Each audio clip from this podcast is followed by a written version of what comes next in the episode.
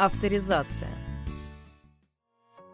Здравствуйте, в студии Денис Лукьянов, и с вами вновь рубрика «Авторизация». Сегодня наш выпуск особенный, потому что он юбилейный. Это 20-й выпуск рубрики «Авторизация», и, конечно, это нужно как-то отпраздновать.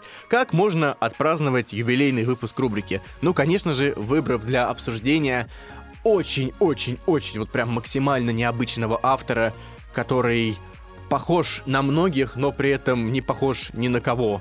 То есть такой странный парадокс. Я говорю о немецком авторе Вальтере Мерси или Вальтере Мойерсе. Его в разных переводах переводят, соответственно, по-разному. Родился он в 1957 году в Германии и с детства любил рисовать.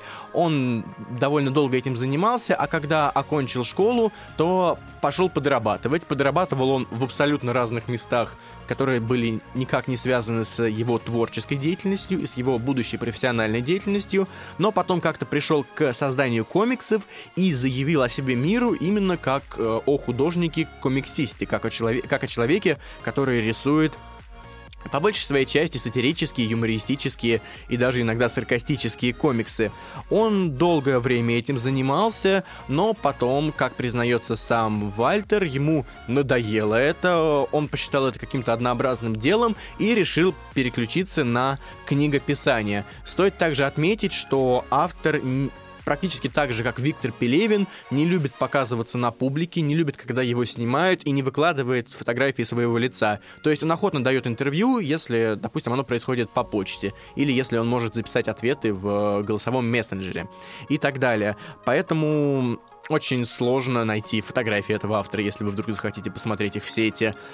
Также это, возможно, обусловлено тем, и даже вот такая скрытность, она каким-то образом помогла автору после того, как он выпустил комикс «Адольф. Нацистская свинья», где он высмеивал Гитлера, который как бы оказался в современной Германии, и там был ничтожеством, то есть там он был никем. После этого ему стало приходить очень-очень много угроз от немецких радикалов, но из-за того, что Вальтер довольно скрытный писатель, то никаких серьезных последствий, никаких травм, покушений и так далее за этим не последовало. Также стоит отметить, что впервые Вальтер Мерс решил не афишировать себя особо, не быть публичной персоной после того, как посетил книжную ярмарку в Франкфурте. Он погулял там, посмотрел, и ему показалось все, что там происходит, таким отвратительным, вся эта конкуренция между авторами, именно вся эта коммерческая часть, и то, что становляясь, попу э, становясь популярным, он лишается личной жизни и лишается существования, лишается того времени и той энергии, которую можно было потратить на творчество, на комиксы и на книги. И тогда Вальтер сказал, что нет, я не хочу себя афишировать, и с тех пор он перестал давать видеоинтервью и выкладывать свои фотографии в сеть. Если говорить о жанре, то это фантастические книги и фантастические комиксы, соответственно, обычно сатирические, часто очень-очень нетолерантные, за что многие авторы ругают, и при этом там появляется очень много черного юмора. Если, говоря еще весной того года о Ниле Геймане, мы назвали его автором мрачных сказок, то есть такой современной версии братьев Грим, то Вальтер Мерс это скорее автор сказок для взрослых, но не в том понимании, в котором вы можете подумать. То есть это как бы истории, закрученные под сказки, под фантастические миры, но с сильной сатирой и с глубокими подтекстами, с, глубо- с глубокими анаграммами, с глубокими какими-то отсылками, аллюзиями внутри самих произведений, но об этом мы скажем чуть позже. Но также Вальтер Мерс начал свою карьеру писателя, пожалуй, с книжек для детей. Он писал книжки для детей. Первая его книга называлась «Капитан Синий Медведь». Это, по сути дела, была такая детская история про синего мишку. В оригинале называется как-то «Капитан Bluebear», то есть дословно «Синий медведь». Это была такая история про синего мишку, доброго, который э, вместе с детьми разгадывает какие-то тайны, придумывает, ну не придумывает, а находит ответы на вопросы, ответ на разные загадки, и такая добродушная штучка, ну типа телепузиков что-то, что-то похожее на телепузиков. И по синему мишке, по капитану синему медведю или синему мишке, в разных переводах опять же по-разному, даже сняли такой своеобразный детский ТВ-сериал. Но что стало забавным? Именно это детское произведение легло в основу взрослого цикла Вальтера и как, собственно, произошло создание этого цикла. В 1999 году выходит книга «13,5 жизни капитана Синий Медведь», которая дает начало циклу о выдуманной стране Цамонии. Здесь этот Синий Медведь уже не добродушный старичок, э, не добродушный Мишка, который помогает деткам решать загадки, а это уже более осознанный персонаж, он более взрослый, шутки становятся более взрослыми, отсылки становятся более взрослыми и так далее и тому подобное. Что такое Цамония? Цамония — это выдуманная страна, и во всех книгах от... Она очень сюрреалистична, но не так, как у Чайным Евеля. Она очень странна и очень сказочна. И, по сути дела, все книги от Цамонии заключают в себе анаграммы на имена великих поэтов, стихотворения, которые являются переделками этих самых поэтов — какие-то различные отсылочки тоненькие, аллюзии и многое-многое другое. Также стоит отметить, что Вальтер Мерс считает неделимым и свое изобразительное искусство, и свое книгописательское искусство, он очень серьезно подходит к изданию книг, он очень серьезно подходит к обложке. Он считает, что любое, любое его произведение, любой его роман должен обязательно содержать в себе иллюстрации, даже если он взрослый, и он не сможет издать книгу без картинок. То есть визуальной части уделяется большое время, э, большое, большое место. Используются разные шрифты для разных персонажей, для передачи оттенка речи могут использоваться разные кегли в Word, или опять же разные шрифты. То есть много-много таких тонких художественных моментов, моментов, без которых как признается автор, он бы даже и не стал писать книги. Так вот, вернемся к Цамонии. В 2000 году выходит вторая книга из этого цикла, которая называется «Энзель и Кретта». По названию можно понять, что это такая пародия на старую немецкую сказку, не сказать, что ска- старую добрую, скорее старую страшную сказку э, Гензель и Гретта, где брат и сестра приходят в пряничный домик, в котором живет колдунья, и колдунья потом этих детей, собственно говоря, и съедает. Такая жутковатая сказка, но, конечно, Вальтер над всем над этим смеется, что в этой книге необычного. Она написана от лица дракона, и этот дракон выступает в роли рассказчика истории. И сам э, Мерс пишет, что я лишь перевел эту книгу с самонийского языка или с замонийского. Замония, самония, опять же, переводится по-разному. Так что мне никаких прав не, при, не принадлежит, я просто перевел книгу, которую написал этот дракон.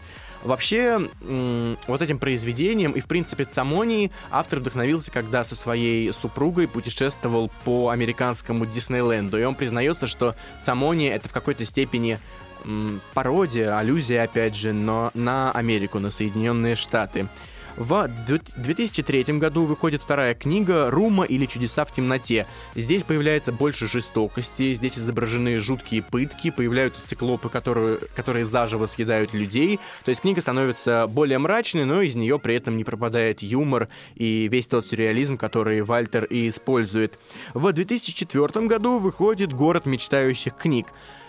Это произведение вновь написано от лица дракона. Я сейчас попробую имя этого дракона воспроизвести. Его зовут Хильдегунст фон Мютенцмец. То есть, сами понимаете, выговорить довольно сложно, но это, зная Вальтера, наверняка анаграмма на какого-то известного немецкого либо писателя, либо историка, либо любого другого важного для Германии деятеля.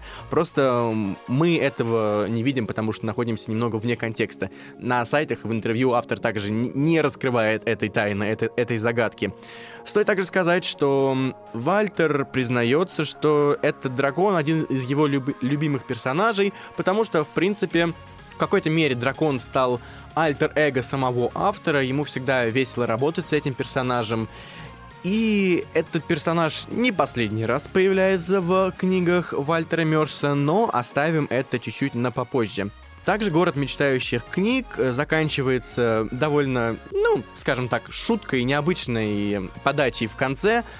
Автор, то есть уже как бы Вальтер, который как бы автор книги, но э, сам себя позиционирует как переводчик, переводчик с э, заманийского или циманийского, спрашивает у читателей, какую бы книжку ему перевести следующим, вот такую или вот такую, то есть оставлять такой крючок на возможные продолжения. И стоит сказать, что у книги будет продолжение, но об этом чуть позже.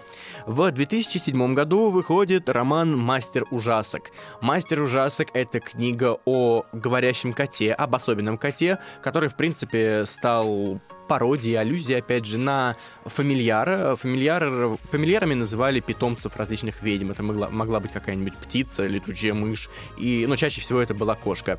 Этот бедный кот, говорящий, оказывается на улице, очень долго голодает, иссыхает, и встречается с самым-самым злым человеком во всем этом вы выдуманном мире, самым злым колдуном и алхимиком, который позиционируется прям, ух, какой страшный персонаж. И этот страшный персонаж предлагает коту сделку. Два месяца кот будет жить, кота зовут Эхо, кот будет жить в роскоши во дворце алхимика, но через два месяца алхимик убьет Эхо э, для того, чтобы получить из его тела жир, необходимый для экспериментов алхимических. Кот соглашается и в течение всего произведения слушает беседы этого алхимика о своем ремесле и пытается каким-то образом его перехитрить и сделать так, чтобы договор повернулся в его пользу и чтобы бедного кота, конечно же, не убили. А, в 2011 году выходит «Лабиринт мечтающих книг». Эта книга стала продолжением романа 2004 года. Повествование, опять же, ведется от лица дракона, и автор намекает на возможное продолжение, то есть на возможную третью часть. Пока книга не вышла, поэтому всем любителям э, фанатам и просто людям, которые заинтересовались в Альтере Мерсе, остается лишь ждать и надеяться, что что-то из этого получится. После этого автор берет, берет большой перерыв длиной в 6 лет, который в интервью не любит называть застоем, и тем более не любит называть перерывом, хотя скорее наоборот, не любит называть перерывом, и тем более не любит называть застоем, он говорит, что просто это был такой, ну, творческий брейк, скажем так, это не цитата, это вольный пересказ слов Вальтера. Автор намекает, что все это время он работал над какими-то проектами, как художественными, так и литературными, и поэтому этот период нельзя назвать остановкой в его, творчестве, просто он готовил кое-что интересное. И, собственно, то, что он готовил, вышло в 2017 году. Эта книга не переведена на русский, поэтому перевод будет дословный с немецкого. Она называется «Принцесса бессонница и кошмар цвета кошмара». Изначально это должен был быть рассказ, жуткий рассказ, мрачный рассказ. Потом это должен был быть сборник таких жутких рассказов, но Вальтеру как-то так быстро пришла идея переделать все это в роман, хотя он признается, что обычно пишет книги долго, потому что долго набирает какую-то информацию, перерабатывает ее и превращает в произведение. С этим эм, детищем Вальтера случилось немного иначе, все как-то случилось очень быстро, и из рассказа все выросло в полноценный роман. Писался этот роман при поддержке Лидии Рот, которая рисовала иллюстрации к книге, как и сам Вальтер. И, в принципе, он был вдохновлен Лидией и, разговоры с, и разговорами с этой женщиной, потому что у нее есть какой-то такой особый синдром, название точно сказать не могу, синдром усталости, который вызывает такую постоянную бессонницу из-за нехватка сна, соответственно. Притом это какой-то, ну, то ли психологический не, не, не недостаток, это скорее какая-то такая психологическая болезнь, либо физическая болезнь. И это все Вальтера вдохновило. Собственно, роман был написан, роман был издан, но не был переведен. Говоря о будущих планах автора, сказать в принципе нечего, потому что Вальтер ничего не рассказывает, остается ждать только продолжения лабиринта мечтающих книг, чтобы вновь познакомиться с любимым альтер-эго самого автора, с драконом с жутко непроизносимым именем, и, в принципе, просто ждать новых работ как в мире комиксов, так и в мире литературы. На прощание я бы хотел прочитать вам отрывок из романа Вальтера Мерса «Мастер ужасок».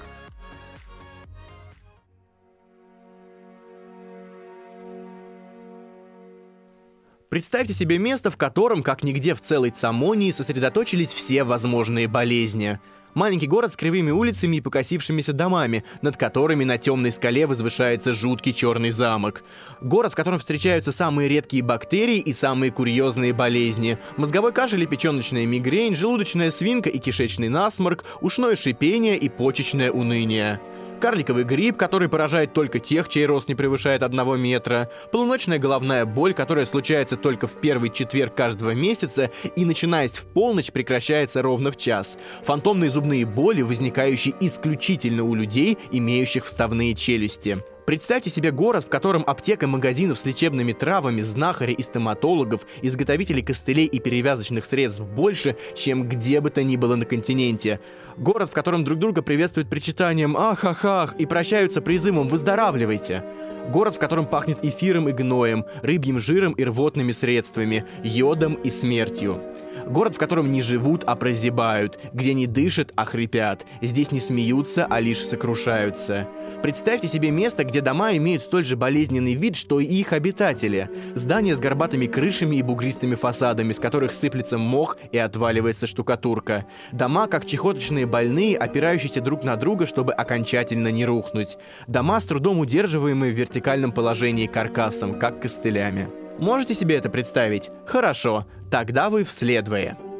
В то время в этом городке жила одна пожилая женщина, у которой был царапка по кличке Эхо. Она назвала его так, потому что, в отличие от всех обычных кошек, которые у нее были раньше, это могла говорить человеческим голосом. Когда пожилая женщина умерла от старческой немощи, впрочем, довольно мирно во сне, это стало первым настоящим несчастьем, которое пришлось испытать Эхо в его жизни.